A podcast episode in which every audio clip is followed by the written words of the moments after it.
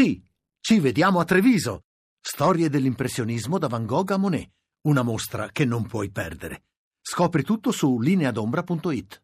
Cambiamo argomento, prima un messaggio perché Carla da Roma per quanto riguarda appunto i terremoti scrive forse l'unica soluzione per le zone sismiche sono le case mobili su ruote che sono anche molto belle, questa potrebbe essere una soluzione però ricordiamo anche che ci sono gli edifici, c'è l'edilizia antisismica che se ben fatta almeno garantisce la sopravvivenza, magari ci sarà qualche crepa però non ci sono vittime.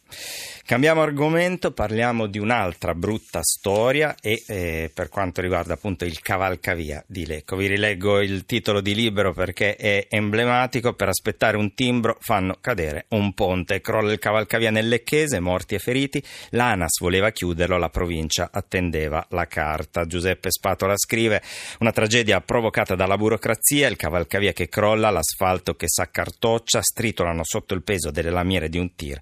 Il disastro sulla superstrada 36 del lago di Como e dello Spluga, in sostanza la statale che collega Milano e Lecco, dove ieri pomeriggio ha ceduto il cavalcavia, il numero 17, tra i comuni di Cesano, Brianza e Annone. È quasi tutto in 50 metri di vuoto, lasciato tra un pilone e l'altro, sopra la carreggiata della provinciale 49, inghiottita nel nulla la provincia di Lecco e qui introduco i nostri ospiti. Ora diteci chi è il colpevole. Sulla trafficatissima Super Milano-Lecco un ponte a Dannone crolla sopra le auto e fa volare un tir sulla strada. Una vittima di civate, quattro feriti tra cui una bambina, era pericolante. ANAS e provincia si scaricano le responsabilità. Vittorio Colombo scrive una sola domanda, perché? E sulla prima pagina della provincia di Lecco, questo è il suo editoriale, c'erano ancora i soccorritori operatori sul posto a salvare vite umane, già cominciava lo scarico delle responsabilità tra ANAS e provincia di Lecco su questa tragedia. Su chi doveva chiudere la strada e non l'ha fatto. Noi sappiamo solo che quello che è accaduto ieri a Dannone è come un nostro terremoto, anzi più grave, perché contro la forza della natura puoi costruire case antisismiche, ma non sai quanto potranno reggere. Qui invece c'è un ponte crollato come fosse di cartapesta su una delle strade più trafficate d'Italia.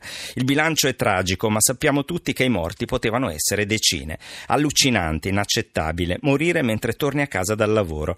Tu guidi con prudenza, stai attento a non superare i limiti e un cavalcavia cede sotto il peso di un tir carico di vergella. Avete capito? Di mezzi così ne circolano a decine ogni giorno su quella superstrada e di certo pure su quel cavalcavia e già in una nota dell'ANAS si legge di trasporto eccezionale, di peso del camion da verificare e via discorrendo. Siamo senza parole ma sappiamo che la magistratura chiamerà ognuno alle proprie responsabilità. Ce lo chiedono tante famiglie colpite, lo chiediamo tutti noi che non vogliamo avere paura a passare su quella strada. Questo è Vittorio Colombo. Vittorio Colombo è nostro ospite, responsabile della redazione del quotidiano La provincia di Lecco. Buonasera Vittorio. Buonasera a voi e agli ascoltatori. Saluto anche Giordano Biserni che è il presidente dell'ASAPS, Associazione Amici Polizia Stradale, soprattutto il portale di sicurezza stradale. Buonasera Giordano Biserni. Buonasera a lei e a tutti gli ascoltatori. A tutte le ore ci sentiamo ormai con Giordano Biserni, siamo, ci sentiamo da dieci anni, è bravissimo a dare istruzioni su quanto riguarda la sicurezza stradale e con lui arriviamo subito dopo Vittorio Colombo che ci parla un po' di quanto è accaduto oggi sotto questo cavalcavia. Vittorio, ci racconti un po', partiamo dai fatti. I fatti, i fatti sono, sono stati quasi un'apocalisse, non ci volevamo credere verso le 17 quando, quando sono arrivate le le prime notizie. Insomma, si è parlato subito di un, di un ponte crollato e nel giro di qualche minuto sono arrivate le prime fotografie. Immaginatevi, come ricordavi tu nell'editoriale che hai letto poco fa, una delle strade più trafficate d'Italia, perché la statale 36 collega Milano a Lecco ma anche alla Valtellina e quindi è una delle dorsali che attraversano uno dei quattro motori industriali d'Europa e in particolare una delle zone più industrializzate d'Italia.